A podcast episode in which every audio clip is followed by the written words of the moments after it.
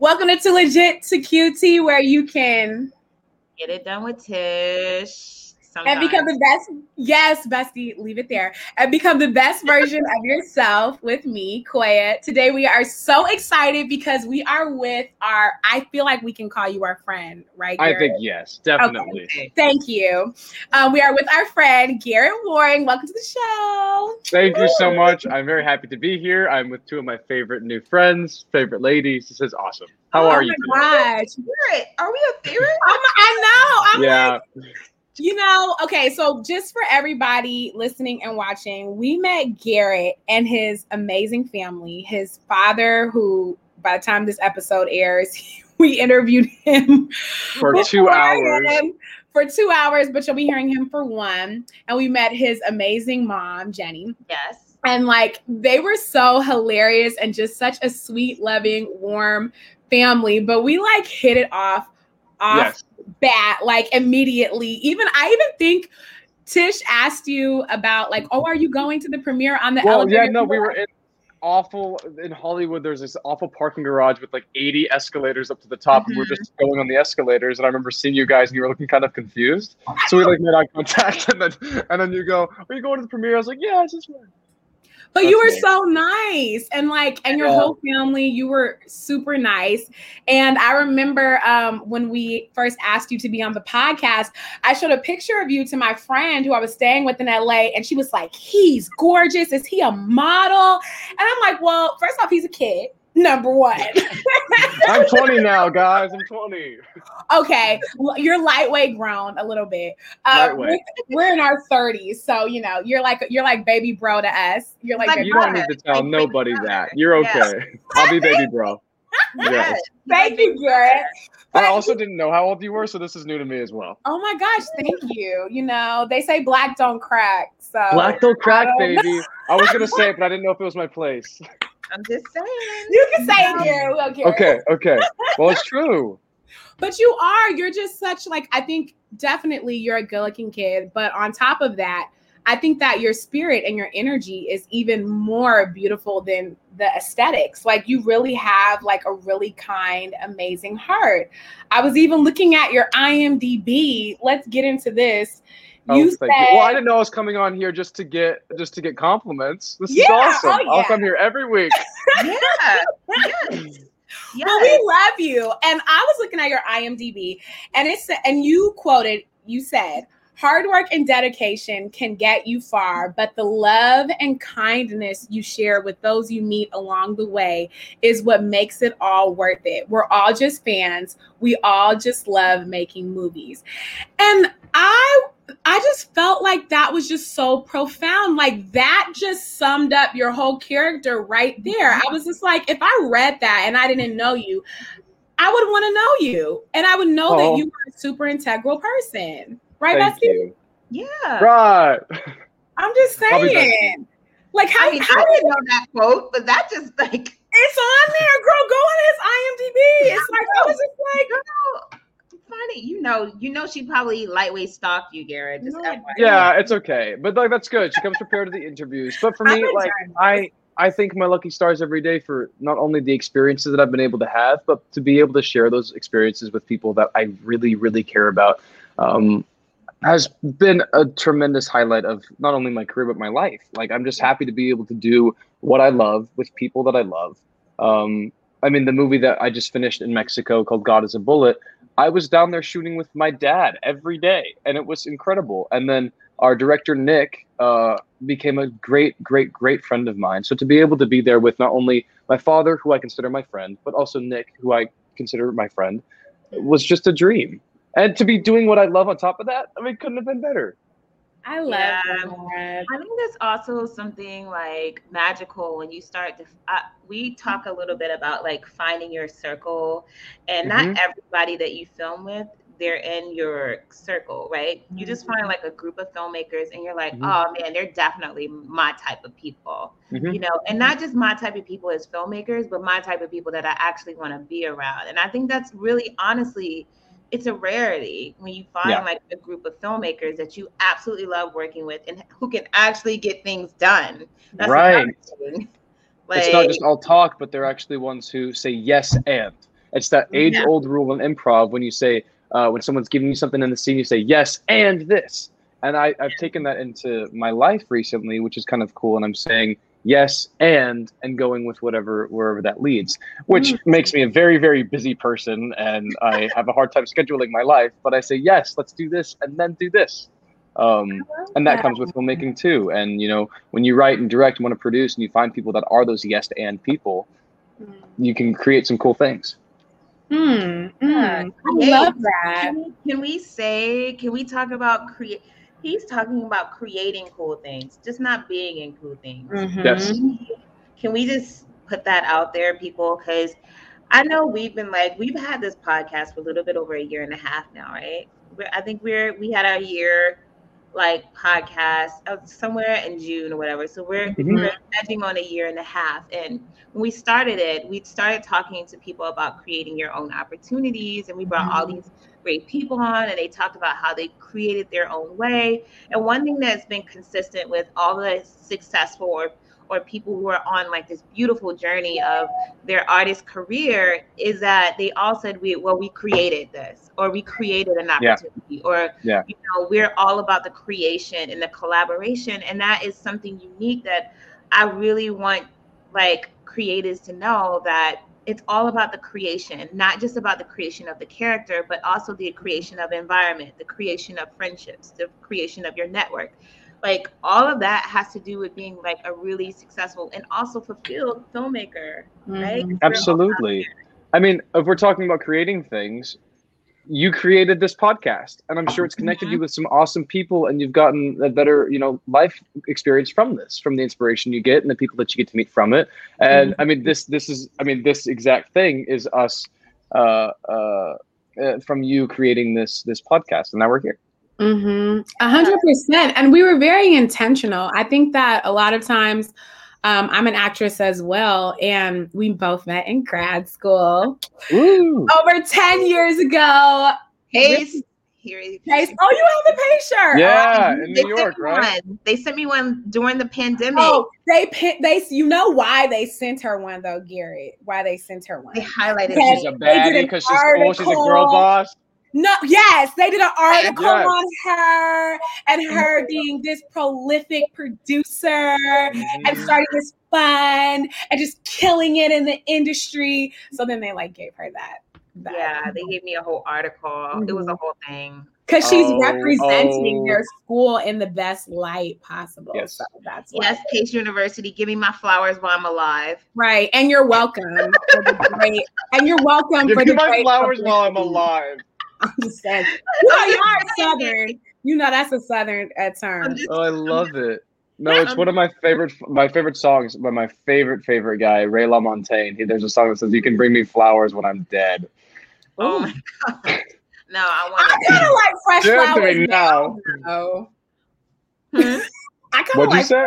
I kind of like fresh yeah. flowers now. Give me. Usually we have flowers in here. Oh, we do. right there. My flowers are in the living room. I like. I think like I got into it a, a, few years ago. I was like, why am I always waiting for an occasion to get flowers? Like I should no, just just get them. Right. And when you're walking down the streets of New York and they've got the flower stands on the side of the road, you're just like, yeah, yeah give me those.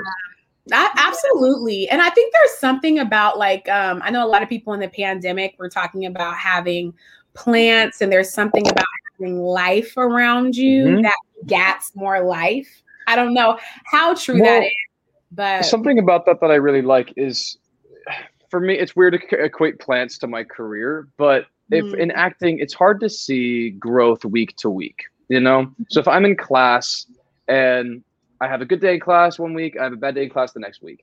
Um, I have a good day in class, and it's sort of this wave. But hopefully, the upward trajectory is, you know, going upwards. Mm. Um, it's hard to calculate the growth every day as a growing artist though. Sure you can look back a year and be like oh my god i'm so much better than i was then. But for plants you can see it week by week. You can see hmm. growth happening and you can see it growing and you can see that some what the work that you're doing for this little guy is working. And it's just nice it's i don't know it's like a nice um uh, what's it called a sounding board like a reference point you know hmm. yeah wow. Philosophical plant time. I mean, I'm just saying that is that's pretty profound, Garrett. And I'm not just ga- I'm not just gassing you up. Like I never thought about that. But you know, Tish. So Tish's husband is a farmer and he comes from a long line of farmers. And I remember when we were in grad school and just even like working in the industry. And you know, Bestie, you always say like there's something about being a farmer where you understand the aspect of like hard work and what it mm-hmm. means mm-hmm. to like plant a seed and mm-hmm. and till the soil and harvest the seed and you understand that there are seasons for things and um and people who farm tend to have this like really great perspective on life so i think that there is something to what you're saying garrett and i think that that's great tangible advice for everybody mm-hmm. out there um, listening because sometimes you can't like you can't really weigh like what is success we talked to your father yeah. a little bit about that how everybody's definition of success is very different um, but how it's very personal to each mm-hmm. person mm-hmm. and everybody's measuring it for themselves but how do you really measure growth and i love that mm-hmm. I love what you said. Yeah, just be able to watch something grow is nice. So mm. my sister has a bunch of plants. My mom actually raises butterflies, so you can see those growing. Uh, I saw that week. on her Instagram, I, and I was 460 like, butterflies she raised what? and hatched crazy. A little COVID but there's activity, a growth yeah. pattern to, but but see even that too, like seeing the stages of a caterpillar mm-hmm. and then being in the cocoon and then the but and then becoming a butterfly. That's mm-hmm. like understanding that there's seasons to things and that there's a yeah. process to things. And yeah. I think sometimes I don't know, like maybe you can speak to that, Tish. Like I don't know about everybody out there, but sometimes it is a little bit frustrating being being an artist because this industry mm-hmm. is so different from other industries where you there's something to measure it by like oh i'm making this amount of money or right oh i'm working for this company and now i have like this 401k but and you get this raise and you're working your way up the ladder i'm an associate right. whatever it might be you're working your way up but there's no mm-hmm. way to mm-hmm. gauge that really with what we do mm-mm, mm-mm. well let's talk about let's talk about this garrett like oh i'm sorry go best go ahead bestie no, no, go ahead.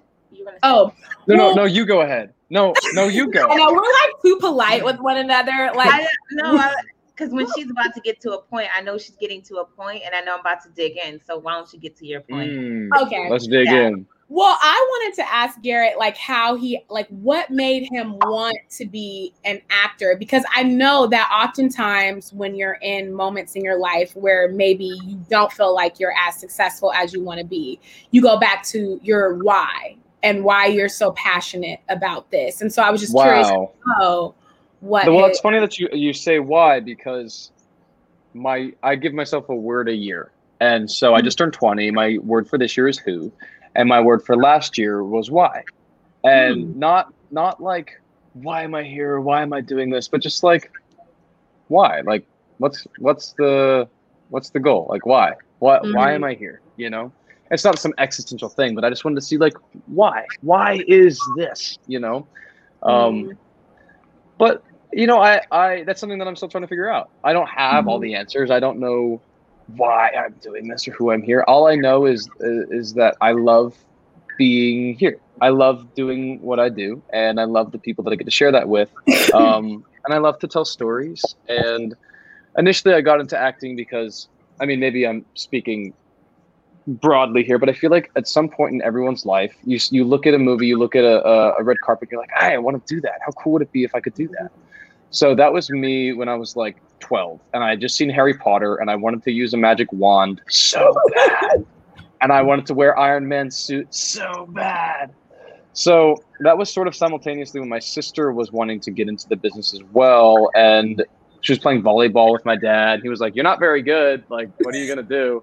I mean, it was, it was nicer that. than that. This was my version of the story. And she's like, Well, I want to be an actress. And he's like, What are you doing to get yourself to become a successful actress? And she goes, Well, I'm not. And he goes, Okay, well, let's change that. So he, I guess, enrolled him. He met with this uh, talent scout program uh, called Nikki Peterson Talent out of uh, Texas. Um, she was in Houston at the time, and now she's in College Station, which is my hometown, actually. Um, and so he met with this with with Nikki, and she was like, "You're great and all, but who are these kids?" Because there were photos of us up on the wall. So sorry if I'm repeating too, the story. So. Exactly. No, I love this it. Is, I this love is my it. side. so then we ended up meeting with Nikki because it all sort of lined up well. I just started started taking my drama class in fifth grade, and I was really just loving this idea of expression um, as a 12 year old, as much as a 12 year old could, you know. So we we enrolled in that program, me and my, my two siblings, and we went through the program, trained for eight months, got out to LA and I was loving it. The people I got to meet and the things that I got to do was just incredible. So get up to LA and it's daunting, it's scary. I'm this kid from a small town and we're in this big Los Angeles city now and we didn't really have too much success for the first couple of months. So it was like 4 months of nothing and then we moved back for the summer and we're like, "Hey, what what do we do now uh, as a family?" And they're like, "Let's try it again." So we go back out and nothing really happens between August and October. And that's when I got an audition for this film called Boy Choir. And Boy Choir was the first film that I got to do, spoiler alert. But I initially turned down the audition for the role because it required singing, and I refused to sing. I was like, I'm, I'm 12 and I don't want to sing. Um, and my dad said, you know, this is a good project. You should you should just do it. I said, okay, I'll get over my fear and I'll do it. So I prepared uh, this choral song and I went in for the audition, and there were all these other kids who have trained so hard and they're like choral singers. And I'm the kid who shows up who's like an actor. Um, and I, all this while I'm in class, I'm training for all this stuff, and I show up and I sing this this one song not very well, and I do the scenes and it it goes well. And um, I think two months pass, and they're like, "Hey, you want to come back and do a callback?" And I was like, "Sure." Um, and they had asked me to prepare a song called Battle Hymn of the Republic. And it's this classic song. And I was like, sure, I can do that. I go into the audition room, I'm waiting, and I. The song? Do I know the song? Yeah. I know every song. Yeah, can we can we hear? You want to hear it, yeah. Bestie? Yeah, we want to hear it. I want to hear it. It's, uh, Mine eyes have seen the coming of the glory of the yes! Lord. He is the faithful lightning of his terrible sword. Uh, he is Cruciman and truth is marching on. Yeah. Okay, so, that song. Okay. Yeah, that's what I was preparing to do in the audition. Mm-hmm. And then I hear these boys singing like Ave Maria and the Josh Groban songs and all this stuff. And I, like, I am not ready for that. So my dad leans over. He's like, hey, you should think about preparing something else before you go in. I was like, okay. Hey, Garrett, your turn. Come on. Come on in. And so I go in and I walk in, and this Francois Girard is the director. He's this amazing, crazy Frenchman. It was awesome. And so I walk in, it's all the producers, the casting director, and Francois. And uh, he goes, Did you prepare a song for us? And I said, Well, yes, I prepared Battle Hymn of the Republic. Can I sing that? He goes, No, I've heard that way too many times. Sing something else. so in the middle of October, I decided to sing It's Beginning to Look a Lot Like Christmas. And I didn't even know the words, so I made them up and I knew that I was supposed to be singing soprano, so I tried to sing it as high as I could. And it was I, what I would give for the tape of me singing that song. and I think I got two verses in, and then I just stopped because I couldn't think of any more of the words. And they go, "Great job! Let's do this now." I love that. Nothing. No. No response. Nothing. Just great job. Just yeah. Okay. Next. That was it but that's that's that's the big story of of me. We came out to LA, and sure, there was so much hardship and stuff in there. Um, and then uh, I um, just feel very fortunate within the first year to have booked something like that to mm-hmm. be able to lead a movie opposite some awesome cast. And we were wait, wait, wait, wait, wait, wait. Who were you opposite against? We cannot just fly over that. Like, I I feel like I'm talking so much. Um, this is the point. It's it's it's the Garrett show. okay, okay, okay. Uh, I was very fortunate to to lead opposite uh, Dustin Hoffman at 12 years mm-hmm. old, and mm-hmm. Kathy Bates. Um, mm-hmm. Yes. I, I think that my being blessed to be able to be with them so early on established a great foundation for me, like a cement foundation of professionalism and how to act on set and how to treat other people.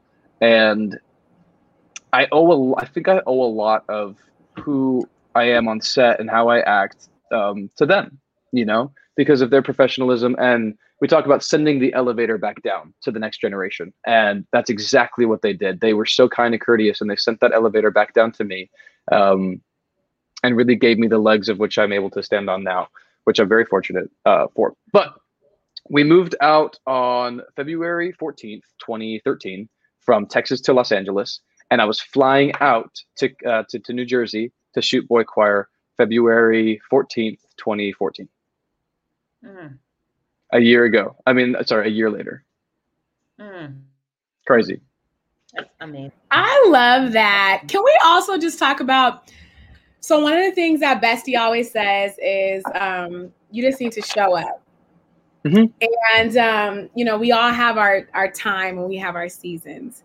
And she's a producer, so she's coming from like a different point of view than just mm-hmm. talent. Mm-hmm. Um, and one of the things that I hear you that I hear from your story is that, and it doesn't matter that you were a kid. It like it completely doesn't matter. Mm-hmm. You were flexible, you were courageous, and you just showed up. And clearly it worked because you were cast. And yeah. I, I just I don't think that even even even if you're an adult, I don't think that changes. I think mm-hmm. that that just translates into different situations yeah. at different points in time. And I think that for everybody out there listening, that can happen for you. Whether you're how old were you at the time, uh, Garrett? Um, I think I was I was twelve. Twelve. Um, you were twelve. Yeah. That can happen at 12, 30, 40 or 50 yeah. like and show up and push yourself out of those boundaries that you're that you're afraid of you know i didn't i, I said no to the audition and my dad said i think you should do this one mm-hmm. uh, and so it, had i had i not gotten past my fear my initial fear um, i wouldn't have mm-hmm. the life that i have today and mm-hmm. it's just sort of weird to think so existentially about it like that but it's true mm-hmm. and there was one moment on set when I was singing in front of um, 200 people. There were like all these extras in Yale, uh, we were filming at Woolsey Hall, and it was me doing a solo up in front of everybody.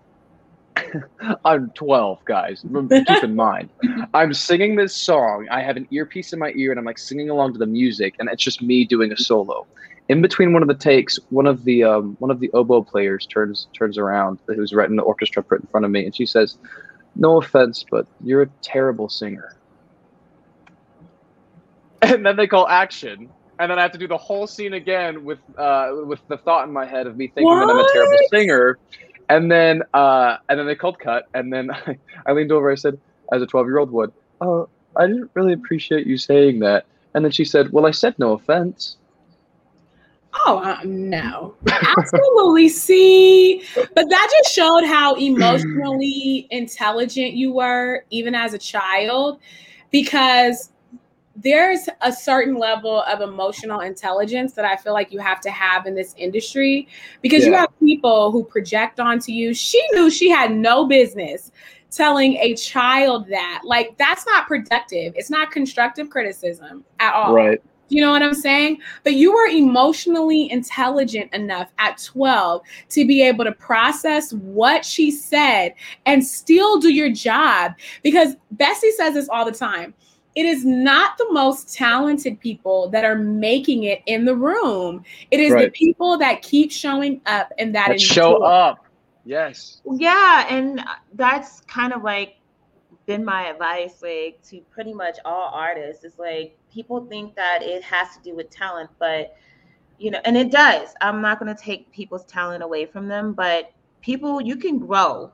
Your talent can become better and better and mm-hmm. better, right? Mm-hmm. But sometimes it just shows it's it's it's you showing up being the best version of yourself that yeah. sometimes is enough you know yeah. um, and sometimes people can be just a little extra in this industry like mm-hmm. i'm a method actor i'm just going to be this super extra person and yeah. sometimes you don't need all that you know sometimes mm-hmm. you just need people to show up and just be the character the way that they perceive it yeah. um, so anyways i'm i've seen some crazy things where you see like super talented people just completely leave this industry and you're like why you should have just been around for like five more years and you probably would have like grown into your talent or figured out mm-hmm. this industry or networked or had yeah. the right people to support you but you decided because you wanted this super like you just wanted that jennifer what is her jennifer lawrence story where they just found me wait what happened jennifer lawrence do you know like they found her outside like wait i lost you where'd you guys go oh, oh. are you there yeah we see you are you do there? you know yes where are you oh no you don't see us Oh, I'm back. I'm sorry. Okay. okay. You know what? What happened? Okay, though? I'm back. You're the star. We can't. we can't. We heard you though. We heard you, and we saw you. You didn't leave. Um. Okay. okay you didn't good. leave the video frame. Okay, so what about Jennifer Lawrence? Yeah, you know Jennifer Lawrence. Everybody wants to have that story where she was just found by a photographer who was like, "You're mm-hmm. a star," and then he took a picture of her, and then he showed a picture to somebody, and they're like, "Yeah, I want to put her in my movie." That's basically her story. Hmm. You know, like I mean, research it. It's a little bit more in depth than that, but that's the story that's being perpetuated about her that she was just hmm. found as this young child star. But that's not really the real. Like the real is is that she probably showed up a lot of places where people saw her. Her mm. parents took on the brunt of the responsibility, and she actually had to be good at what she did. And she yeah. probably wasn't the best preparation meets opportunity. She wasn't the best mm-hmm. at that time, but when they saw that she had talent, they groomed her, they helped mm-hmm. her become better. It, it just like when you see the real of, mm-hmm. of what goes into preparing and preparation and being your best, it's not just this Hollywood publicist perception of yeah. who people are. Like mm-hmm. there's separation. There's it's like a what you're talking about, like we had to do this for a year. I went back and forth. Nothing happened. Yeah. Like, that's real. Mm-hmm. That it's real. real. And the thing is, it takes a team. It takes your village. It takes your circle, who we were talking yeah. about earlier. It takes your people um, to keep encouraging you and keep lifting you up and to work hard um, mm-hmm. for you. But also remember, no one's going to work harder for you than yourself.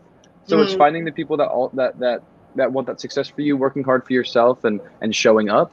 Um, and also uplifting your friends when they fall short, you know, when when they need some help up. Um, it's that Beatles song. I get a little uh, help from my friends. I get a long little help from my friends. Right? Look, you sing. They're they're over here trying to play you, Garrett. You sing. Like I like music. I'll say that. I don't sing, me, but I like music. I don't care. There are some struggling musicians, and you were in choir boy at 12. Okay. So I don't want to okay. hear it. Like you are a singer because you were paid to do so. Period. FYI, Garrett, your dad on the last show had Darkoya singing a cappella. he did. He was like, well, you, well, well, you're gonna do it again for me too, right? No, I. okay, I think yes. Actually, I will do it because Bestie yes, you will. Show up. Show on, let me get my water. Oh, okay. She said, okay, I came prepared. Let me get my water. Well, tried. Okay, so your dad was like, because I told him, I said, well, I forget what we were talking about, but I said I sang Italian arias and I did musical theater growing up. And we were talking about football. And I said, I'm from like the hood, a lower socioeconomic environment, if for those of you who don't know. And I said, you know, back in the day, like my family, they would be watching the game and I would like go up and watch the Tony Awards. Yes. Okay. Yes. On. And so then your dad was like, well, let's hear it. So I said, well, okay. So I'll do it. well, you sing That's Amore. Do you know that song?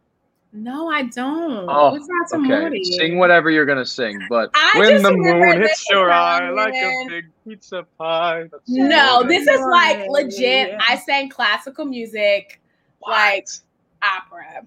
So I'll give you a piece.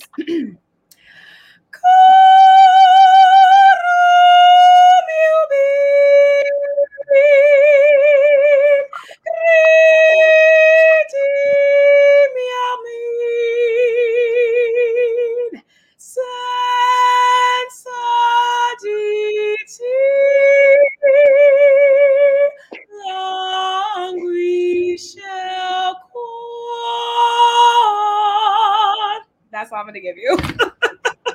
the way That's that my heart just I hope you know that's what I was singing in boy choir. I was I no, was I learning these. Yes. That's why I'm saying that like so and I'm really not trying to be funny. I think that as artists, we don't see that there's the creative aspect and the business aspect. And my parents, I did musical theater growing up. I sang classical theater, and they paid for music lessons from the time I was like eight years old to the time I was probably about like I think that's my dad was like, "Yeah, 20, you have a job, or like 18, you have and a job." That's not cheap. Like music lessons. No, it was seventy five dollars to hundred dollars a week, and yeah, this yeah. was on top of soccer and all the other stuff. And I had siblings, and like they, and being a girl boss. They, yeah, bro. bro. It's my favorite new word. I love it. Yes, you know, you know, yes, you. I love you. I have a 24 year old brother, so I just, you know, the youth. Um, but literally, it was not cheap, and I just want to put it out there that like Tish, we met in grad school. We're both act. We're both we both were actresses, and then Tish has an undergrad de- degree in economics and finance. So then she became a line producer. It was very serendipitous. But being her friend and just learning the business aspect of things because she's a producer, super no nonsense, it really opened my eyes up to like you have to. You can't have this like linear thinking. Your thinking has to be multidimensional because you have mm-hmm. to understand that there are so many moving parts. And this is why yeah. I'm saying that that that lady who, you know, she I better never see her because I'm gonna let her know about herself for messing with my little brother. Um, we'll leave it there. And it's okay. I, I don't have trauma or anything. It's fine. I'm just saying, no, but I do for you because she was out of line. But my point is, is that it doesn't matter. You have individuals who maybe they can hit the highest C note possible. It doesn't matter. Are they getting paid to do their craft? Is it being recognized? Is it translating over into this? And i'm not i don't want to say that that means that they're successful or not but all that i know is that somebody recognized you as a person that could deliver a musical performance. Well also to add on to that art art that art is that is not being translated or that is not being created for an audience as a hobby okay and I just want to say that, like, if you are not down for the game of creating art so that you can show it to an audience who can appreciate, then appreciate that art, then it becomes a hobby for you. And that's okay. It's mm-hmm. self gratifying. It is for you. And that doesn't mean that within within you creating something so that people can see it that it can't be self-gratifying right that it can't be a piece of art. It just means that you're always aware that at some point and at some time people need to see this and mm-hmm. that people need to recognize your art. And i find that a lot of times especially when you get to people who are like first time filmmakers it's just like it's all about them. Mm-hmm. it's all about them. It's all about them. It's all about them. And it's just like well yeah but don't you really want somebody to see this? Like, don't you want mm-hmm. really, don't you really want to create something that is going to be unique when you watch it and that people are going to, and, and there's, I think there's, sorry guys, there's a fly, but I think there's, um, I think there's something beautiful about, um, having time to experiment right? Mm-hmm. go out there i think uh, like if you're like if you're like an artist artist artist meaning that your art means more than you than money because a lot of people will say that i don't really need the money. I want my art. Okay then experiment and do that by yourself but don't keep your like, comments to yourself when you're talking to the little boy yourself. who's making money on a film. yes, exactly. Keep your comments to yourself go out there and experiment, but don't waste people's money. Don't waste mm-hmm. the investors' money. Don't waste I mean, our money. Don't waste Garrett's time. Or have comments about Garrett, 12 years old, working. Exactly. just go out there and just do your hobby. Mm-hmm. That's all I got to say. At, and at the end of the day, like someone asked, my friend asked me the other day, what do you want out of life? It's, mm-hmm. it's a mm. very large, broad question, but my answer was immediate. And I said, happiness, joy. That's all I mm. want. Mm-hmm. And right now my joy is being with other people and being a creative and doing things that that I can share with people that bring yeah. me joy. And if it can impact mm-hmm. them, oh my God, yes. Like mm-hmm. I do mm-hmm. photography, I write poetry. I just like try to stay creative. I try to I try to create. But a short film I'm trying to do by the end of the year, just like Tish. And woohoo! So as long as we're we're chasing that joy, whatever it might be for you guys listening, chase your joy cultivate your joy. If we're talking about plants from earlier, our farmers here, plant your seeds and cultivate your own joy, you know? Mm. And it's those age old things like that you learn in kindergarten. If you don't have anything nice to say, don't say it all. And just like just be treat others how you want to be treated. You know, mm-hmm. we're all just trying to make it work. Yeah. We're all just chasing don't, happiness. Don't act like that in a professional setting, though, Garrett. I'm just gonna say yes, that. of just, course. Just I mean, can we can we just like keep you know? Because I'm all about like morale and also like let's just t- like being on set is just a very for me it's just a very stressful environment for me most of the time. Yes, of course. There's so many things. Why is set the worst thing ever? But I love it. Oh my! It's it's it's like it it is, but it's like you know it can be an adrenaline like it could be like really exciting but yeah. it is as good as the people who are around you and i am just going to say that it just like the experience can be amazing when you have like an amazing team and everybody's down for it and mm-hmm. you got to get that one shot and everybody's counting on you but they're there for you they're supporting you you know like it could be like such a beautiful like creative set- setting yeah. and then you have like people who come in that space and it is a to me it should be like a protected space completely like a bunch of people with their stupid opinions about mm. how you're going to do something like it's still like a safe space and that's when you have fun when you're when yeah. you're in a safe space on set and you don't have to deal with a whole bunch of opinions and also it's just unprofessional like you in my opinion it's just unprofessional and for me like professionalism professionalism is a big part of of the work that I do. I want to make sure that I'm presented as a professional and that I show up and I'm prepared.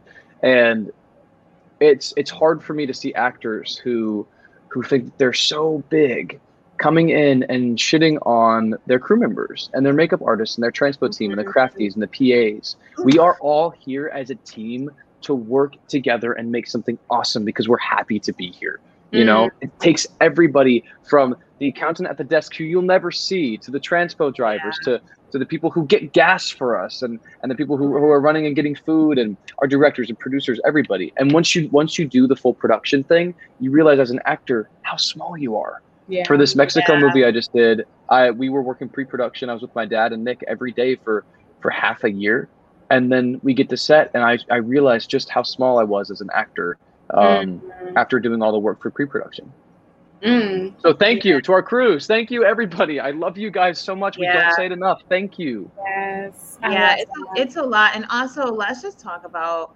I'm just gonna put this out there. Let's just you know pay our crews. I'm just. Mm-hmm. I, I, am a heavy believer in just paying our crews and.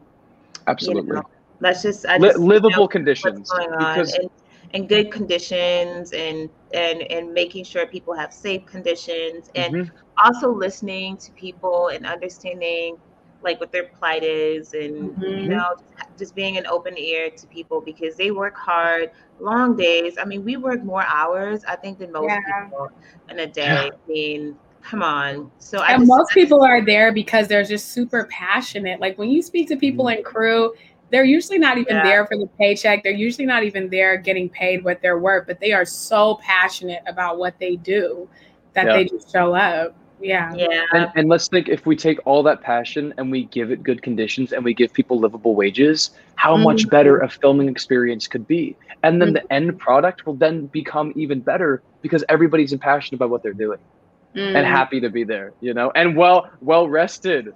I know. Yeah. I worked a 22 hour day when I was 12 years old, guys. 22 hours. Look, look, look how much look the commit the commitment to the art speaking of commitment to the art, did you lose 30 pounds for and oh shave God. his head and, and shave his head? Yeah. The things that we do for our art, guys.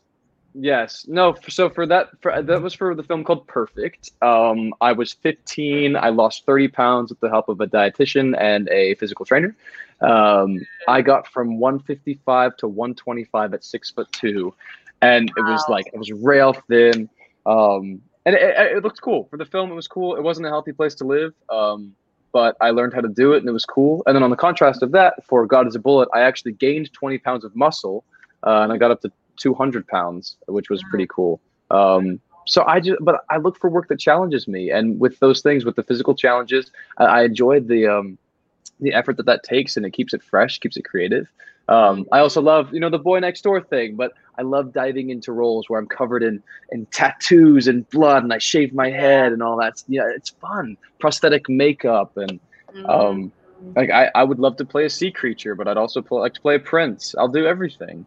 I could see all of that for you. But what I'm curious to know, because I think we even talked about this, Tish, how are you able? I mean, I know you, I know you know that you're going to be on set, but how are you able to truly stay disciplined when you have those roles coming up where you know you have to work with the dietitian, where you know you have to get out?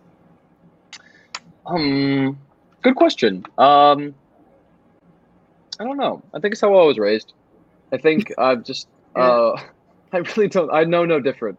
Uh, mm-hmm. I really, I really don't. When I know that it's um, when it's my job and I'm expected to do something, I'll do it. And mm-hmm. if that's waking up and going to the gym and blocking off my time, and um, this whole business is a lot about sacrifices. So I'll sacrifice my mm-hmm. personal life to help encourage yeah. my my work life and um, wake up at 7.30 hit the gym do the thing go to the office eat the right kind of foods don't go out that night you stay in and go to the gym the next morning um, all of that in preparation for for shooting and I, I really can't i don't know how to answer that question for you because i it's just i know no different that's simply put i i have been to set late once in my life by five minutes and it haunts me to this day that i was late once you, um, you know, um, you were just raised right. Can we just talk about it? Because your father, when he broke down how he like did an Iron Man a couple yeah. times and how he yeah. lost all this weight, you could just tell that you just come from good stock. Because even just interviewing your dad, no, but yeah, thank you. Good stock. Listen, y'all are Southern. You know what that means. No, I know good stock. I'll take it. Good but also, stock. just because you yeah. come from good stock also doesn't mean that you're going to be good stock. And so you have to keep yeah. going. And on the mm-hmm. contrast, just because you're not from good stock doesn't mean that you can't turn yourself into good stock. Mm, come on. Come on. Yeah. Come on. I'm really, I'm really about, I mean, like, look, I was just talking with the casting about a movie, but I also drew Baymax from Big Hero 6. um, but it says you aren't defined by your circumstances. And I'm a firm mm, believer in that. Yeah. Mm, yeah. Mm-hmm. My computer just did it. This is my mom's computer, and I don't know how it works. And now I'm split screen with her emails. I don't want to see those. Oh, I think we're good. We're good on our we're end, right? We're good. Yeah. Okay, good. As long as you're good on your end, I'm just gonna have these emails over here.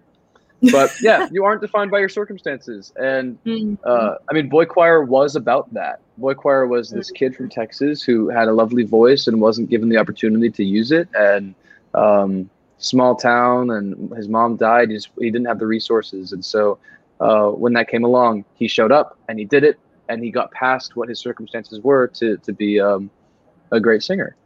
So mm. just, just little, little things, little, little uh, life tokens. But yeah, I'm, uh, yeah. I mean, just I think... I'm just trying to, trying to make it work guys.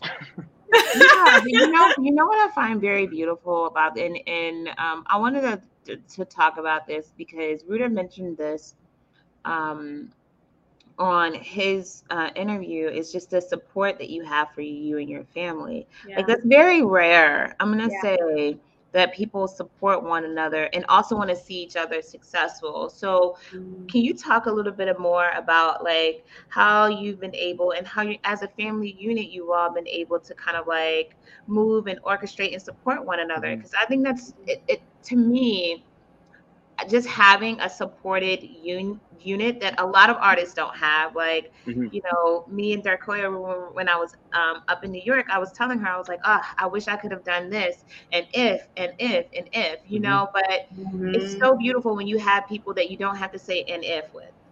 Yeah. You know.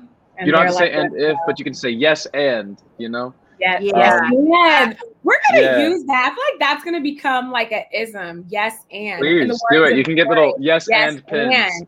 You should yeah. write a book. You know what? I'd love to. Yeah. I yes, have a poetry book I'm working on, but I'll also do a little like. That's a whole Here's how to not be a little shit. That, will be the title. Here's how to not be a little shit and work hard and achieve your dreams. Oh my god! But you know what though? Be a bad A is a whole book. So I mean, anything goes. I mean, I could totally see you being like this actor, self help guru slash like producer, writer, all that. You, see? Yeah, there you go. Clark Kent. Look, it just sky's the limit. I just. Sky's the limit. Um, no, I will say I love my family very much, and I feel very, very fortunate to have the support system I do with with both my parents and my siblings. Um, and you know, like uh, as a child actor, you have to have a guardian with you on set. So mm-hmm. they just got to tag along, which was awesome. So I got to travel the world with my dad and my mom, and mm-hmm. uh, they'd come visit me for premieres or or filming stuff now. And uh, now that I'm not under 18, um, they don't have to be there, but I still love when they're around. And to be able to spend all that time with my father in Mexico was really special. My mom came down for a week or two. We're a very nuclear family. You know, we have a family of five, a dog, two cats, we got a pet fish, and a garden, and it's it's a nice sense of normalcy in a world that really just isn't normal. My life will never be normal, and I didn't have a normal childhood. I didn't go to normal school.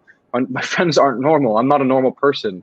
So to hmm. have like a great support system within my family is really nice. But also, let me say, I love my friends, your chosen family, your people, like your circle. Hmm. God, I love my people. I feel so fortunate to to, Yeah. to be surrounded by by people who inspire me and uplift me and who challenge me and call me out of my shit.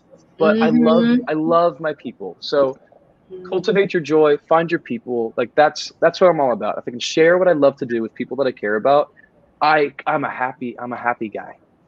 And I also want to dispel this myth that people think that they can just do it on their own. Like I just I just want to kind of just talk about that for a second because there is like John Cry, who's the creator of um, he's he was a head of development at New Um, Market films. Newmarket Films, and he and he developed films like um, Hesher. It wasn't at Newmarket, but also like um, what was it? It was Hesher. It was Donnie Darko. It Mm. was Memento. Like Mhm. one, one thing that he always tells me is the best thing about this industry is collaboration. The worst thing Yes. about this industry is collaboration, meaning that you still like you always need people to create in this industry. Like there's like sometimes you just want to be an artist by yourself like be a lone painter but unfortunately you can't like your Mhm. painter your your canvas will always need someone to paint you and and be the brush and be the like it's just this is not an, an industry for the lonely No. Like, Mhm. And you can feel lonely, you can feel like a starving artist. Um, Yeah. and that can be inspiring sometimes, but man, you got to have people to to support you when you're feeling low and you got to have those people to celebrate with you too, you know. Mhm. yeah and it's tangible and intangible because i mean even this show is a it's symbolic to our relationship garrett i mean like literally tish is like my best friend but i think that we have similar core values similar goals.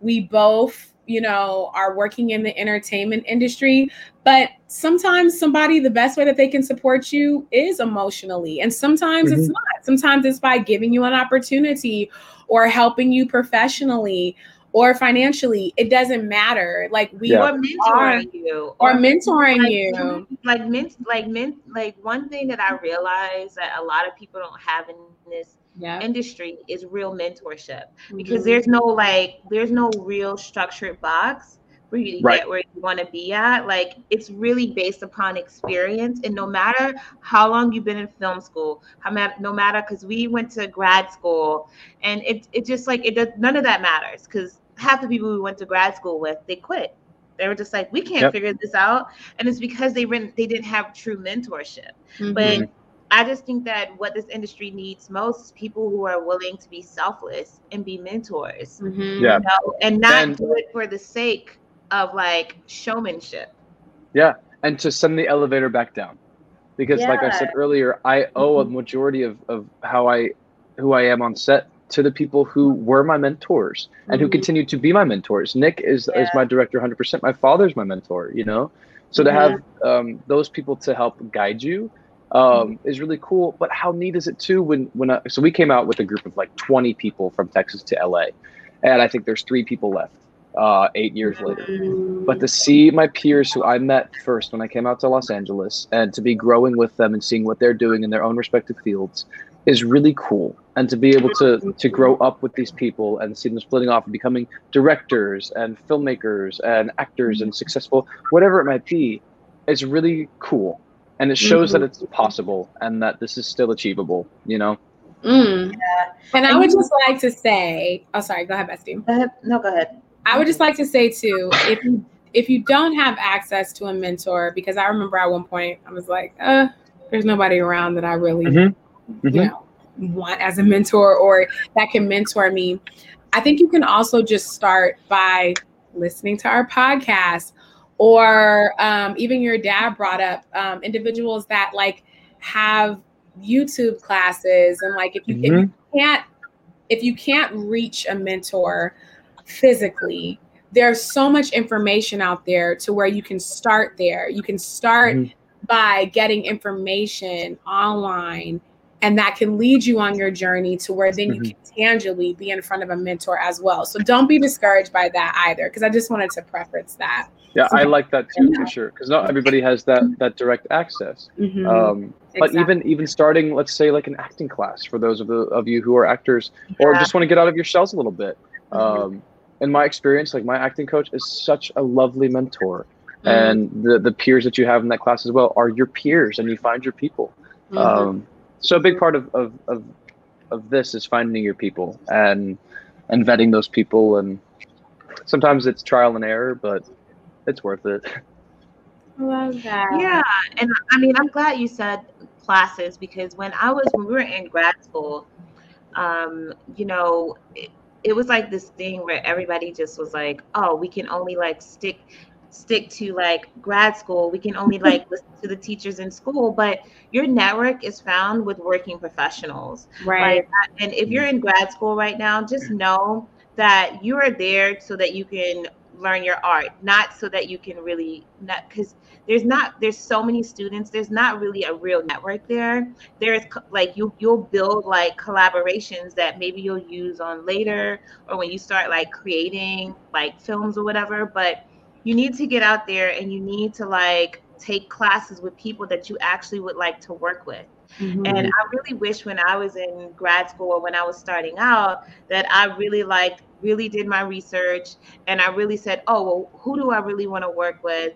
like what is the type of things that i really want to do right now not for you because you know artists we don't want to be put in a box so it's right. like I can do everything i can do everything but it's not about doing everything it's like what can i do right now right mm-hmm. what can i do right now so that i can like so that i can like build my network and so that i can perform my art like you just want to honestly like when i was i just wanted to perform the art yeah. And if I would mm-hmm. have known that it just took for me to like take a class or two or whatever, then I would have done that just so that I could be an artist. Because or get together and create, like create. To, to get together with the people you're in class with and mm-hmm. create something because that also attracts other people and other things to you. I was about to say, work begets work. Work yeah. begets work, and that's just mm-hmm. simply put and I'm eight years in. Uh, there was a period in my in my eight years that I wasn't taking classes for two years. I didn't work for those two years. I get back into a class within the first month. I book the lead of a feature, and then I'm up the year later to the master class in that same class, and uh, I book the a show. So you might think that there's no room to grow uh, as an artist, and you're not seeing that growth week to week but get in class, meet people, work begets work, and do the things that are within your control because there's so much in my business particular that's out of my control completely. It's how people yeah. see me, if I'm right for the role, if I'm too tall, if I'm too short, if my blonde hair looks good, whatever it might be. So what are you in control of? Right now I'm in control of how often I go to class, how often I go to the gym, what kind of food I eat. Am I working on different uh, accents? or or what am I doing that I can that I can control? Am I am I meeting with people? Am I messaging people? Uh, what does that look like? You know, so control what you're able to, and hopefully that that work begets more work. And mm. and I just want to say this too because I know like there's this thing where you know, and I just want to put this out there because I've had artists that we've talked to you know, and we've had like people and parents and families who've been very supportive. And there are a lot of artists who aren't, who don't have supported family members, who mm-hmm. don't have supporting friends. So I just wanted to let you know, guys, the advice that he's getting works both ways, well, both ways, whether or not you have people who are supporting you or you do. So I just want to put that out there because I don't want people to think that this is only for people who have like family members and mm-hmm. friends support them. Like if you are even on this journey by yourself, mm-hmm. you have to create a network of people who will support you. So going to class and creating work with people and finding people who you just mesh well with. So understand also like personality wise matters when it comes mm-hmm. like you want people with great personalities with great work ethic with like strong backgrounds with people who are just not going to like leave, you know, who are going to follow through and get things done with you. Mm-hmm. Like that, you have control in finding those type of people. Mm-hmm. Um, and and taking classes and stuff. So I just want to put that out there because, like, not everybody has like strong and not everybody has strong support systems, you mm-hmm. know. So, but these this advice works for everyone. And those support systems exist. You just got to find them, you know. Mm-hmm. And we yeah. support you guys. I support you guys. Um, and I think there's nothing more inspiring than an artist who's who's really giving it their all and and who who's not defined by their circumstances and who's mm-hmm. making it happen. You know, mm-hmm. yeah. I I love those stories uh, about when this just happened to my friend. About I've been here for five six years now, seven years, and I don't feel like I'm getting anywhere, and it's time to go home. This is my last audition, and they're on the way home, and they get the call, "Hey, come on back." You're not leaving just yet. Oh, you know, I, lo- I love those stories, and it just happened to my friend. Wow. She got turned down by I think eight Barnes and Nobles around the area, eight different jobs, and she was like, "I don't know what I'm gonna do," and then she she booked a new show. Mm. Wow! Wow! After like six years of not working. Oh but all, but I think that reminds us all, and I I'm a natural optimist. Um, we talked to your dad about that. yeah.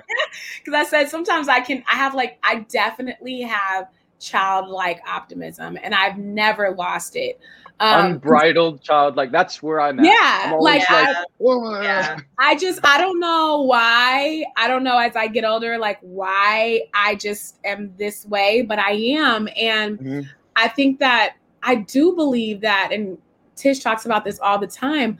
All it takes is one opportunity. All it takes is one person to change the trajectory of your life. And I'm not just saying that. I believe that. I have mm. seen it. I like like even your friend, you know, I'm yeah. leaving, I'm going here. And then that one opportunity completely changed the trajectory of her yeah. life. And that's why I hold on to hope and optimism, is because yeah. I know that as I persevere, like, and I'm on my way and I'm on my journey. All it takes is one person. And I think that that helps me with the anxiety. It helps me mm-hmm. with fear and doubt and helps me to deal with failure a little bit is knowing that all it takes is that one casting director mm-hmm. or that one person, that director or that one casting director or producer or whatever to see that within you and it and it can change and you see it yeah. all the time. I something that really helps me is um, Tish knows I am a personal self development junkie. I love reading um, stories about individuals who have become successful within their own mm-hmm. right. And there's always this hero journey, not just in entertainment. People like artists love to use the hero journey like it's just singular to acting and like writing and entertainment. But no, that is for everyone. And then also, when you read that person's journey, don't be afraid to dig deeper and actually get the facts. I was just talking to Tish about um who is it? Um what uh um Microsoft, Bill Gates. Bill Gates. Oh, Bill Gates. Yeah. How like everybody's like Bill Gates left school and I don't need to go to school. And I told my brother when him and his friends told me that, I said, Well, wait a second, do your research because his mother is the head of this bank and he did not leave school. He took a year leave of absence and they bankrolled him for his parents bankrolled him for a year for a year and he, they said if this works you don't have to go back to school. If it works it works and it worked. But gather all the information for yourself. But even him like those things, those stories, they encourage me. And, and it's just one opportunity, one hit, one turn and and it can change. And it doesn't matter whether you're 10, 30, or 60. That can happen for anybody. So yeah. Yeah. Yeah.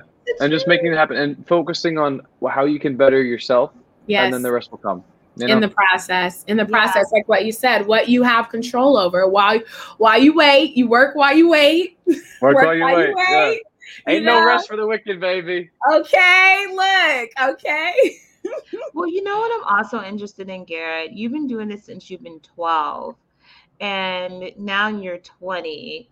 What have you seen that like has changed in the industry over like your eight years of like working like how has like how has things like shifted and even like in auditions or even yeah. like making like what have you seen from being a working actor um well there's things that i've learned like about myself and that i've learned about this and then the things that have actually changed. I feel like i'm a very classic person when it comes to how i approach work. Um, it's the headshot and resume and the audition and like all this stuff and hey how are you? Thank you so much for having me like that sort of thing. Um, so this this was me growing up. This is how i was taught you know? Uh, where i feel like that field has somehow shifted recently. Um, and it's i don't know it's less i feel like it's less structured. I feel like it's things are fluid now. I, I, it's just so it's different. And plus, yeah. we're always taping, and we're not going into rooms anymore. But you don't bring in a headshot anymore. Everything's digital. They already know who you mm-hmm. are when you walk in, and it could be just because I've been doing this for so long now that people know me. Um, but like I, I'm a very like get to the like cut to the chase sort of thing. Like I walk in, let's do the scene. Hey, I'm Garrett. Nice to meet you. Let's do the thing, and then we can chat. You know. Um, and then I and then I've learned like along the way that it's not that big of a deal. Like I used to, I used to get so nervous all the time when I was going in for these auditions, and it would just be crippling. And I would hate it if there's stairs after the audition because I would fall down them because my legs are so shaky. And mm-hmm. I think I've learned over the past two years that it doesn't matter that much, and it's okay. And you aren't. This is me talking to myself, but you aren't defined by your successes. And who are you outside of work? Is my question. You know. Mm-hmm. So I used to think that I was such a, um, as my coach would call it, um, result oriented mind. And mm. I didn't want to be that anymore. I don't want to be result oriented. I want to be here where I am now and let that be enough. You know, it's day, the day, day, day by day sort of thing. Um, so I guess that sort of shifted as well, and my thought process has shifted, which has been nice and uh, a nice ease of anxiety, which is what something I do have, unfortunately. Mm. Oh, me too. Um, oh, all of us. Don't worry, Garrett. Yes, I'm literally soaking in everything you're saying. Like I'm like not be so result driven. I mean, you just spoke a word to me. And, I know this is, this is these are things I'm trying to learn as well in my life. I'm trying I'm trying to to to coach myself on these things as well. I am mm-hmm. by no means a perfect uh, actor, a perfect worker, a perfect person at all. I've got mm-hmm. all my shit to work through too. Um, these are just things that I, I feel like I'm reminding myself to remember, you know? And a big part of it for me is because I've been doing this since I was so young. I feel like a large part of who I am is work oriented. Mm. And I find myself going out to dinners with people and then like talking about work. And mm. I should be mm. wearing like a suit and a tie and I'd be like, how are the stocks today, Jim? Like that's how it feels, and I don't want to be that kind of uh, that kind of uh, worker, I guess. You know, mm-hmm. uh, and that there's life outside of um, what brings me so much joy. It just so happens that this is a large part of my life, and I love it so much, and I have to do it because yeah. I love it. Um, but yeah, as far as things changing, mm, I like it's uh, it's just I don't know. It's just always changing. I'll just say that it's always mm-hmm. changing and it's always annoying, and we're just trying to make it happen. Mm. Yeah, and I I think it's you know you're talking about like when you're an artist, like everything being about your art. I, I feel like what I've learned over the years is to have real true balance because like a lot of my family they're they aren't in the arts and they just mm-hmm. want to have like a good time with you or they just want to like enjoy their time with you and then you start talking about, you know, and I uh, I told um, a friend of mine to to it was like two and a half years ago. I I think I went to like her family cookout, and all I could think about is like what was going on. And she was like, "Okay, this is just like, could you just like be here, like, yeah." Like, could you just like experience this? And I just looked around and I'm like, I'm at a cookout. Like, why am I talking about something that I'm gonna have to worry yeah. about Monday? Yeah. So, like I, I do think it's great advice for people to understand that your art is just not all of you. You mm-hmm. know, there's so many facets of you. And once mm-hmm. you also tap into other parts of you, you'll see also that you're not limited in doing just your artistry. There's so many other things that you can do, and you can be this multifaceted individual. Mm-hmm. And people do it all. That I always look at what's his name, Jeremy Renner. He's like in real estate. I don't know if you guys ever looked him up, but he's like this huge real estate real guy. estate dude. Yeah, Yeah. R- Ryan Reynolds is doing his Mint Mobile cell phone brand thing, and we've got The Rock doing his I Under Armour campaigns, and like, uh, it's just I think it's so cool how they're how we're establishing lives outside of this, and sometimes Mhm. it's hard. And I had this dilemma where I'm like, okay, well, I'm I'm focusing on this other aspect of my life right now. Could I be putting this towards my my, I was just my about acting to and my say art? that. I Yeah. was literally just about to say that. That just because you put it to rest for a second doesn't mean that you're going to be any less successful. Because I know a lot of actors struggle with that, where it's like if I like, and I I also think some of this is just like has been pushed by the media where people are like, I ate this, I breathed this, I slept this, and I hustle. It's like hustle culture. And Hustle like you culture, yes. but like you Yeah. said, the information age, let's just keep it a 100% stack. The information age completely put hustle culture, flipped it on its back. It is not about how hard you work. It is about how smart you work and how intentional you are while you are working hard. That does not matter anymore. I mean, you have people who are becoming, who, who literally have become multimillionaires off of just a smart investment of Bitcoin. So mm-hmm. you can't like say that anymore. And just because you go and have a life with your friends at a barbecue or you go to dinner and you don't talk about your the entertainment industry doesn't mean that it's any less important to you. And I also think it goes back to like you got you work out, Garrett. If you're lifting weights all the time and you're doing all this, you worked out, Garrett. you know, I got a Peloton, guys. but you know, I'm trying to get to your Woo! level. I know, I know. I was talking to your mom about it. Um, but yeah, so I'm like getting my life together. But if you work out every day and you don't rest, you cannot repair your muscles. So why do we think that we are any different as human beings?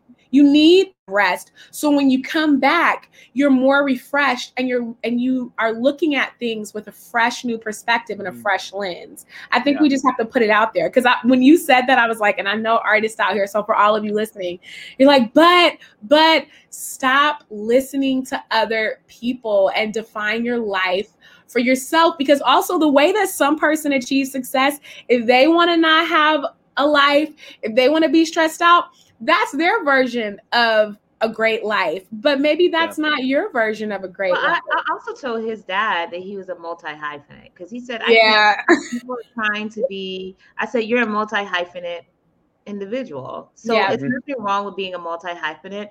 And also, if you guys like look at people these days, you'll see that people like they have all these ventures that they're in and they're Mhm. able to create a brand which is them. Right. It comes back to Yes, because you it's you. All of it is you. It's just all of it is just you. So I think also understanding that, and just to put this out there, we I think we had had like something about branding a couple episodes ago, but to put it about out there, anything that is part of you can be can be something that you make money from, but it can also still help you as an artist. You Mhm. just have to have a space and a place where people can see everything that you do because you just ne- like this happens to me all the time. You just never know what what what one thing that that person will see and say oh my gosh like that's exactly what i needed. And this has happened to me twice this year. They're like oh you're so great at all these games. This is what we need. And i'm like okay i can do that. And it's not Yeah. like one thing it's just like everything that makes me me works for that person you and it's about balance. It's finding that balance within your life and the creative balance and the work and the fun and whatever that looks like. Yeah. Uh oh, I think um we lost Garrett. you, Garrett. Uh oh. Hold on. you may have He'll come back. Yeah, but I did I, I do think that, you know, there's no one way to skin a cat. There's no one way for people to see you as who you are, and there's no one way of being. Mm-hmm. So I just want everyone out here to know that, you know, it's it's okay if like if you don't like if you don't just stick in one lane. Right. And also too like the word art is expression. Like, let's just break it down. Art is expression. How you have determined how to express yourself and make a living. Maybe you have maybe you make a living as an actor and you express yourself through acting, but that doesn't mean that you as a creative person as an artist that that's your only form of expression. It just isn't. And I think that that's that's why being a multi hyphenate is becoming so normalized, right? but it always was mm-hmm. that way you know you especially even athletes like you see athletes and they're good at basketball baseball football but it's not it's not that it, they, they're just a basketball player. They're an athlete. So they express their athleticism in different ways you know? So yeah and, and also it's like it's just not we're just not one dimensional individuals. Um and i don't remember who i was talking to about but they were like you know you when you go to certain other countries like you have like a you have like a degree in one thing and a degree in art. Like there's there's oh there's, well yeah so in so in european countries you actually learn a trade and then you learn i think i just heard here oh here he goes yeah you're back so we're talking about we're talking about how so sorry my oh no it's okay go ahead uh, no, yeah, my my mom's computer shut down, so I'm using my phone now. Hello. Oh, that's okay. okay. It's yeah. such a good episode, but we're. What were you saying? Oh, I was saying we were talking about it in in European cultures how you learn a trade and then you go to like you go to school and you get a profession. So regardless of where you're at in life, you always have something to fall back on, whether you want to mm-hmm. express yourself as an artist, but then support yourself in your trade or vice versa. Um, and I think that that's pretty cool. Um, yeah. Yeah, and um, you know, like just to get to the point that we, you know, we want you guys to. See, I, I was about to say that's like your dad. yeah, I'm trying to get it to. I'm trying to get it to focus on It's okay. Well, okay you know, I'm we, listening. We I promise. At, like we are at like one minute and 11 seconds. Well, sorry, an hour. hour. and 12. Sorry, an hour and 12 minutes. So, um, we will ask you. We are coming to the end of our podcast, but we always ask okay. everybody um, one final question. Um, you just gave so many nuggets. I just know that this episode is really going to help some indi- like so many people out there. Yeah. Look, if I we help one person with what we do, then we're happy. Mm-hmm. Yeah. I just wish that this was focused. Did you see how blown out I am? It's okay. It's okay. Uh, no worries. You look great. You look great. Don't worry okay. about it. One last question. You look like an angel. like, like, like look, we need to have we need to have Doug watch this episode, Tish. we should. Oh my gosh. The dentist. Who's that? Doug Doug, we'll talk about it later. Be an ongoing. Okay. It's gonna be an ongoing joke, Doug the dentist. Okay. We're gonna. We'll talk what's, to you after what, the podcast. What's the What's the question? I also didn't ask y'all, but any questions? Oh, that's it's okay. a Garrett show. the Garrett show. That's what you're a star. I'll when you're winning your Oscar one day, they're gonna swoop back to our podcast and see. Look, even then, he when was y'all are there with me for the film that we made and started together. Well, there we go. We'll be there that part. I, when you win your Oscar, please make sure you come back to the show because we will be around.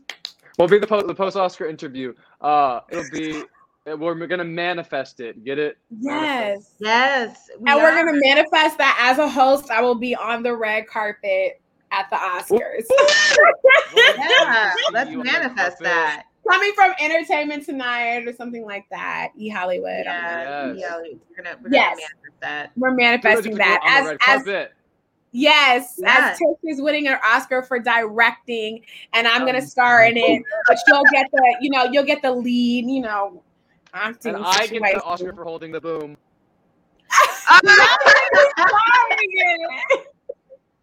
Never. You are meant to be at the uh, be in the front. Yes, you are. Okay. Get somebody else. I'll be a star. But the boom is going to be paid his worth on that there project. Yes. Yes. That much is true. Yes, everybody's gonna be so like excited and lit because Everybody they're gonna be making so much money and they're gonna be treated. Everybody so eats. You heard that? Huh? Everybody, Everybody eats. eats people. Everybody, Everybody eats. eats. I love okay. it. My What are we eating? Are we eating like crab or shrimp or like what? Lobster or Ribs? We're getting Gonna have to- sushi, baby. We're Gumbo. getting ribs from the south. Oh. Oh. Yeah. Gumbo, beignets, and fried okra. Beignets, jambalaya. Oh, Oh yes, yes. my, Is my favorite, my favorite Disney movie is Princess and the Frog, and the food in that movie just. looks- Oh yeah, Oh, she it made the does. beignet. Can we just talk about if we're talking about hard work? Tiana is the hardest working princess out there. She made her dreams happen, and she was a hard Yeah. worker. It's that Even quote. though they made her a frog for half the movie, though, we we're gonna have to call Disney out on that. Can we can we do our Yes. Disney princesses that better and not make them frogs half the movie? But anyways, I'm not gonna we're not gonna go into that. But you know, Okay. We love you. But do let me say this quote that I really, it. really like. She's she's talking to her dad, and her dad is Aw. saying, um, "You can wish on that star with all of your heart, but your work is gonna uh, that's only gonna ha- take you halfway there. You got to work the rest of the way, or something like that." I botched the quote. but you get what I'm saying. no, I that's love that. All right, so we're all watching Princess and the Frog tonight. Please, no. I'm, I'm. I'm gonna watch. What's that new Netflix show? It's called The Cherry something or another. I'm gonna Squid Game. no. Oh, the Squid Game. That that. Oh, I'm- I'm heard really that. taking over how blown out I am, guys. Don't It's okay. You just look. You look like really lit. Yeah, but there's okay. there's this the um what is it called? Uh, brand new cherry flavor. That's what I'm gonna watch. Oh wait, my dad and I Oh. have been watching that. It's so good. Oh, is it? Yeah. Okay, you, I'm gonna watch you're gonna be afraid because she doesn't like scary movies. Oh, I'm not watching it. I'm It's gonna not that finish watching. Nine It's a little- Perfect Strangers. Ooh. Yeah, I started watching that yesterday, so I'm gonna what watch did you that. watch? Nine Perfect Strangers on Hulu with Melissa Oh, I McCarthy. that. I want to see that. Yeah, I'm not. I- I don't do scary. uh, Mm-mm. Well, it's I watch one show a year. One show a year. And this year is Squid Game, apparently. I just started. Oh, Yeah. really? It's not do conscious. you- I just don't watch shows. Oh, you watch Uh-huh. movies more? More so movies? Yeah. Yeah. Mhm. TV shows stress me out because it just keeps going. It just never stops. Yeah. My sister, she can't stand TV shows, and especially if I watch it. Like last night, she was watching Good Girls. And she was like, "Tell me, is the daddy lying about having cancer?" I was just like, "And tell me." She was like, "Promise you'll tell me the truth." And I'm like, "Okay, about what?" And I'm thinking it's gonna be about something super deep. Is the dad lying about having cancer? I was like, "Wait, what?" Oh my god. No, But it's too much. It just it Over goes the on forever. edge. Yeah, she can't I do it. like some good TV shows though. I don't know. Yeah. Okay. What's that last Okay, question? let's What's ask the secret- question, yes, so we can- question? Yes. What ignites your motivation and how do you stay consistent and persistent in following your dreams? What ignites my motivation and what keeps me consistent and persistent in following my dreams? Yes. Um, ignites my motivation. I think I compare myself to people a lot, and I shouldn't do that, but I do. So I think seeing what other people are doing and being like, ah, I got to do that too. I want to be there. I want to be with them. I want to be next to them. Not that I don't want you to have that, but I also want it too. You know. So Yeah. it's that that ignites me. Um, I find a lot of inspiration from music. I love music. Mm. I'm a big music person, and I feel like that's gotten me through a lot of uh, great points in my life. Um, it's sort of sort of like the soundtrack to my life, I guess. Um, Mm. What keeps me consistent is, um,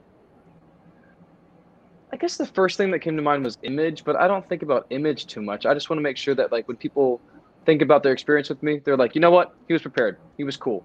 Um, and that for me is consistency. So if I can consistently show up and execute and be prepared and be the best that I can be, I'm happy. Um, And then persistent, um, just that want, just the need to like be creating and doing things and making it happen. You know, uh, I'm a very persistent person, uh, especially when it comes to work, and I'm not going to stop until I, I have, I have what I've been working for. You know. Um, my motivation comes and goes and i wanted to chat with y'all about like what do you do when you misplace your motivation and how do you fix that um, Mm. and what how do you not feel bad when you don't have motivation you know Mm. Ooh, we you want to be on here another 10 minutes. Um i'm trying to Well, be my that's dad's actually- record Well, honestly, so we both went to grad school together, but I kind of suffered from a little bit of post grad depression because I graduated from high school at like 16 and college at 20 and grad school and grad school at 23. So when I wasn't making it as an actress and I had this like masters, I just like, and I had to like move back home. Like I said, I'm, I'm from a lower socioeconomic neighborhood. That was a hard blow. Like I was dependent upon you know, my family for everything. I mean, literally, like buying soap, buying whatever. And that was a lot for me for somebody who was so ambitious and so independent. And I did a little bit of research on it, which is why I knew I went through post grad depression. But that was actually one of the best things that could have ever happened to me because I realized then that I was always going to have to learn how to motivate myself um, and kind of like in life, and you'll see, you're 20 year, but you'll see, it's like life is is all about going through circumstances like that you don't know how you're going to make it out of and having to motivate yourself and encourage yourself and kind of be like the phoenix and rise from the ashes again over and over and over again. And the the great moments those moments are are to be relished because it's not the norm. And so when i realized that really quickly i was like okay i was like well how am i going to do that? And i realized it was completely going to be based off of my mindset because when you're sitting there yeah. and pressed and everybody they're trying to encourage you but they don't know the right things to say you realize pretty quickly mm-hmm. like okay i gotta i gotta i gotta learn something. I gotta have to I have to have a system. And so i did. I became obsessed with like reading books about people um, history how they overcame like various obstacles. Abraham lincoln i mean just anybody uh, bill gates all these people that's why i talk about them because i literally all I could do was like read about people and the things that they've had to overcome. And that would encourage me. I started listening to the podcast. I started um, listening to motivational speakers and writing affirmations for myself. I would literally like write down everything negative I was thinking, and then I would write the opposite, and I would like repeat it in the morning. And the first thing I would do when I wake would wake up would be like listening to that because there's something about our, our brain frequencies in the morning where the first thing that we hear is actually what stays with us the rest of the day. And so, yeah, like I became obsessed with motivation and inspiration. And I realized that even though I thought that acting was my purpose, acting is a vehicle for my purpose. My purpose is to motivate, yeah. to inspire through various forms of media. And it doesn't matter how yes. I'm doing that, as long as I'm encouraging other people, because I realize like I'm not the only one going through this. And I realized I was really put on this earth to motivate. Like I have childlike optimism because that is a gift. I literally did the Clifton Strength test and one of my like strengths is like I'm an activator and I have the gift of positivity. And everybody that may not be their top 5, but I was put here because I can help somebody else when they're feeling down and out to continue to go after their purpose in life. And even though that yeah. was one of the worst periods of my life, it actually changed the trajectory of my life because now I know who I am. And when things come my way, it's like I have friends like Tish who is like, okay, like, okay, that's fine, but what are we going to do? But literally, I'm like, I literally go back into process. I'm like, okay, like I need, like, I look and I'm like, well, what are you absorbing? And I'm like, well, you're absorbing all of this negativity, start absorbing positivity. And I literally go back and I'm like, okay. And it's a process that I've developed. And my worth isn't in my career or my accomplishments. My my worth is in being present and understanding that my purpose isn't my job. I didn't even know that. Yeah. And so like I went through that season and I was like, wait, what? Because you're told that as a child. I'm a doctor, I'm a lawyer, I'm an actor. No, no, no, no, no. You you are more than that. Your purpose is not your job. It your yeah. purpose, this is purpose. This podcast is purpose. This yeah. this moment right now is purpose. So I digress. Let me let Tish have a moment. I can talk. I like that. No. Yeah. But I like how you said season too. Like life is seasons. Mm-hmm. Yeah. And mm-hmm. I like that. Okay. Tish, Yeah, I mean, what motivates me, I I just have this um, this keen desire to help people, and mm-hmm. um, and anybody who's ever met me, they know that that my goal has always been to help people through any means necessary. I mean, and it's it's so crazy because it always comes back to me feeling like there's a better way to do things. And um, what motivates me is that I feel like we can find ways, especially in this industry, to do things better, to do things differently, to not people put people down um, because they're different and they do things differently and they're not the status quo. So I'm like, I love, I love thinking outside the box. I love people who are different. I love people who have different views. Um, mm-hmm. And I just love to motivate and cultivate those people.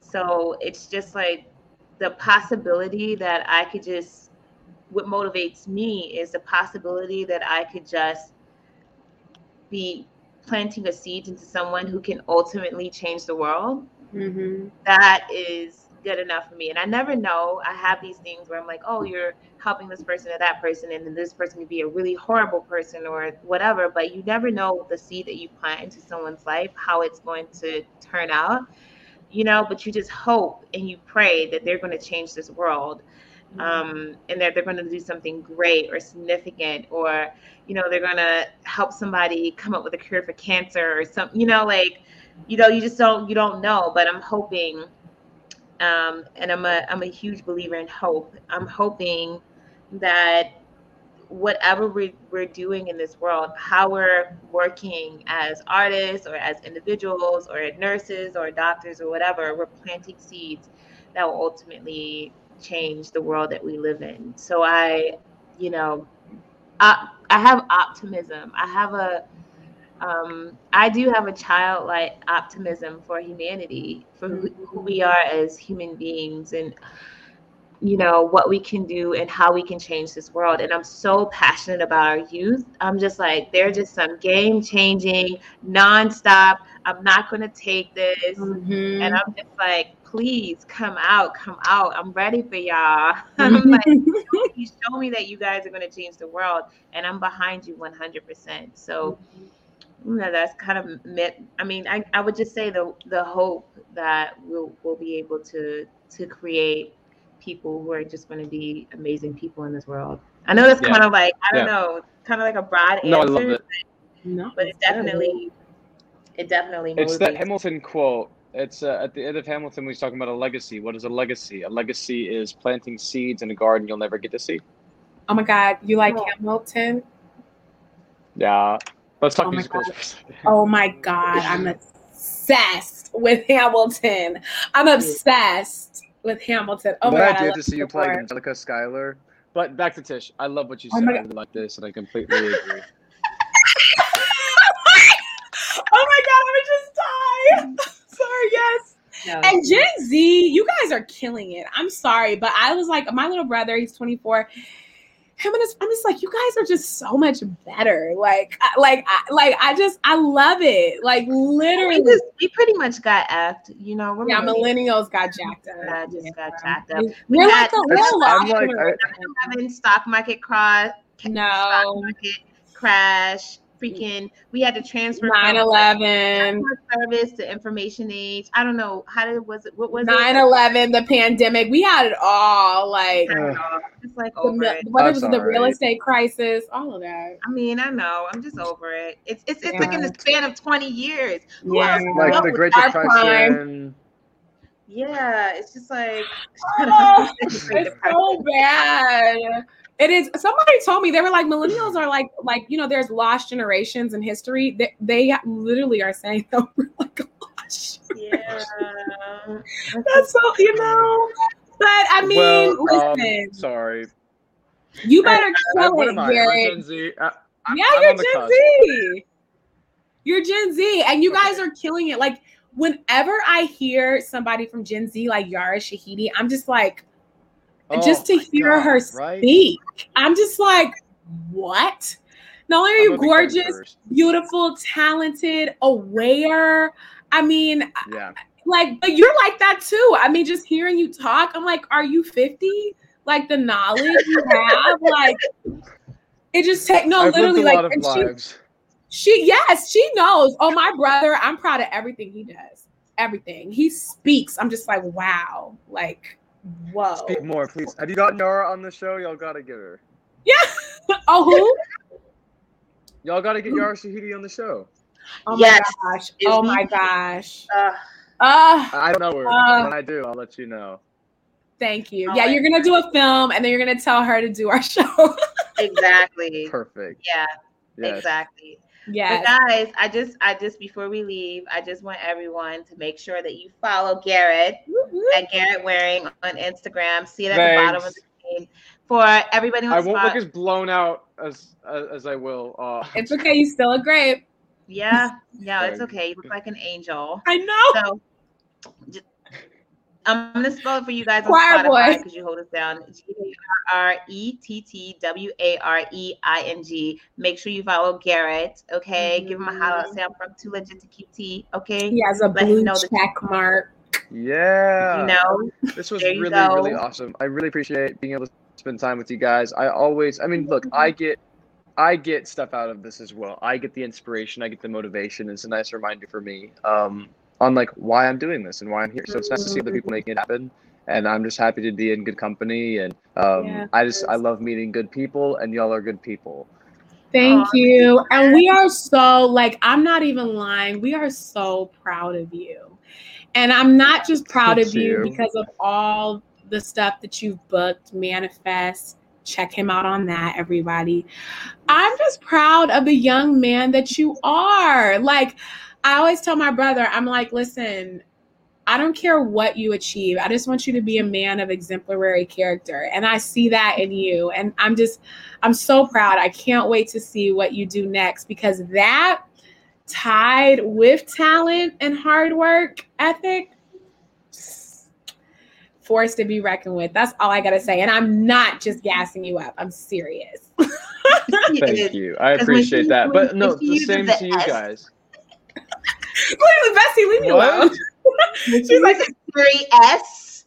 She has to say that. Because that. I elongated it. I said, I can't stand her. She's this She's like, no, "I'm this was so this was great. We're all making No. it happen. You know, you, you two. I'm excited to see what, what the future has in store for y'all, and we're all on the up and up. You know, we're um, we're finding our motivation and cultivating our joy, and hoping that that is is worth something. You know, And- And what, did Be- what, what do you say, Bestie? We rise with the tide. All ships rise with the tide. All ships rise with Rise the with tide. tide. Yeah, I'm, just, I'm gonna be on this wave. Garrett, you could be at, on this wave here in the front, and then Tish, you could be on the side there. I just want to be on this wave right here, and I'm gonna. Woo!